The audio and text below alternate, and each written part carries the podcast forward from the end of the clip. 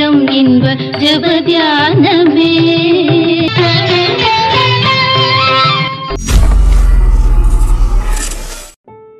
ஆண்டவராகிய இயேசு கிறிஸ்துவின் இணையற்ற நாமத்தில் இந்த காலவெளியில் உங்களோடு தொடர்பு கொள்வதிலே மிக்க மகிழ்ச்சி அடைகிறேன் சிலுவையின் அந்த தியானத்துக்கு நேராக நாம் கடந்து வருவோம். இந்த வாரம் முழுவதும் மீதமுள்ள அந்த வார்த்தைகளை நாம் தியானிக்கலாம். சிலுவையிலே சொன்ன இரண்டாவது வார்த்தை யோவான் பத்தொன்பதாம் அதிகாரம் இருபத்தி ஆறு இருபத்தி ஏழு வசனங்களை வாசிக்கலாம். அப்பொழுது இயேசு தம்முடைய தாயையும் அருகே நின்ற தமக்கு அன்பா இருந்த சீசனையும் கண்டு தம்முடைய தாயை நோக்கி ஸ்திரீயே அதோ உன் மகன் என்றார். பின்பு அந்த சீசனை நோக்கி அதோ உன் தாய் என்றார். அந்நேரம் முதல் அந்த சீசன் அவனை தன்னிடமாய் ஏற்றுக்கொண்டார் வேறு எந்த தாயும் இயேசுவை போன்றதொரு குழந்தையை பெற்றதுமில்லை இனி பெறப்போவதும் இல்லை அதை போலவே எந்த குழந்தைக்கும் மரியால் போன்றதொரு தாய் கிடைத்ததுமில்லை இனி கிடைக்கப் போவதும் இல்லை இறைவனின் மாபெரும் கிருபையையும் கருணையும் பெற்றிருந்தார். அனைத்து பெண்களுக்குள்ளும் ஆசீர்வதிக்கப்பட்ட பெண்ணாகவும் இருந்தார். லூகா ஒன்னாம் அதிகாரம் இருபத்தி எட்டில் மரியாள் இருந்த வீட்டில் தேவதூதன் பிரவேசித்து கிருபை பெற்றவளே வாழ்க. கர்த்தன் உடனே இருக்கிறார். ஸ்திரீகளுக்குள்ளே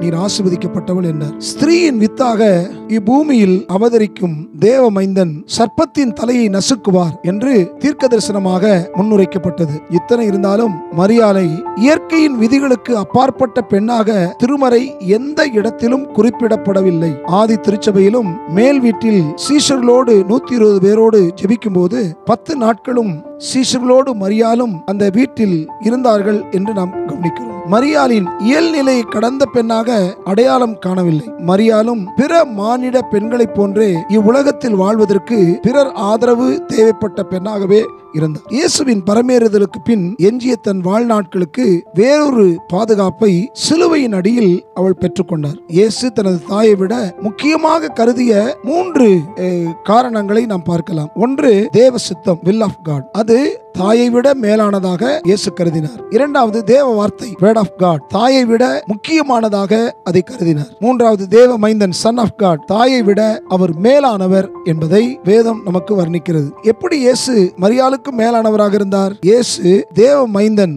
பூமியின் பூலோக தந்தையின் வழியாக அவர் பிறக்கவில்லை. இயேசு தேவ மைந்தன் பூலோக தந்தையின் வழியாக அவர் பிறக்கவில்லை. ஆனால் மரியால் ஏழியின் குமாரன் என்று எழுதப்பட்டிருக்கிறது. இயேசு சதா காலங்களிலும் உள்ளவர். மரியால் ஒரு தலைமுறை மாத்திரம் வாழ்ந்தவர். இயேசு தேவ ரகசியங்களை இருதயத்தின் நினைவுகளை அறிந்திருந்தார். மரியாள் இயேசுவின் வார்த்தைகளை கூட புரிந்து கொள்ள இயலாதவராய் இருந்தார். மரியாலை ஸ்திரீயே என்று இயேசு அழைக்கிறதை நாம் கவனிக்கிறோம். இது மரியாதைக்குரிய வார்த்தை தான் ஆங்கிலத்தில் மேடம் அப்படின்னு சொல்வார்களே என்பது போலத்தான் இந்த வார்த்தை. தாயே என்று கூறுவதை இயேசு தவிர்த்தார். ஏனென்றால் இன்னமும் மூன்றாம் நாளிலே கிறிஸ்து உலகின் மாந்தர்கள் அனைவருக்கும் ஆண்டவராக போகிறார். அவருக்கு அவர் உலகத்தின் மாந்தர்களுக்கு உலகத்தின் மக்களுக்கெல்லாம் ஆண்டவர் என்று சொல்லும் போது மரியாளுக்கும் அவர் ஆண்டவர்தான் என்பதை வேதம் இங்கு நினைப்பூட்டுகிறது. சிலுவையின் அடியிலே அவர் மரியாலை பாதுகாப்பாக சீசனிடத்திலே ஒப்படைத்தார். அதனாலதான் இதற்கு என்ன தலைப்பு என்றால் பரிபூர்ண பாதுகாப்பு. இரண்டாவது வார்த்தை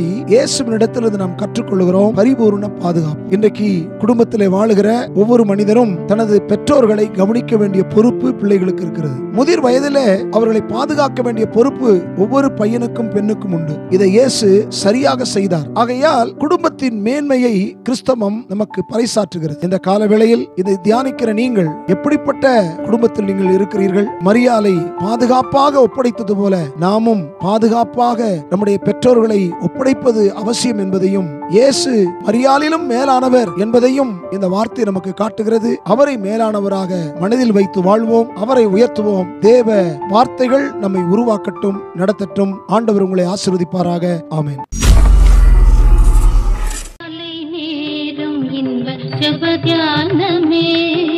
கருணை பொற்பா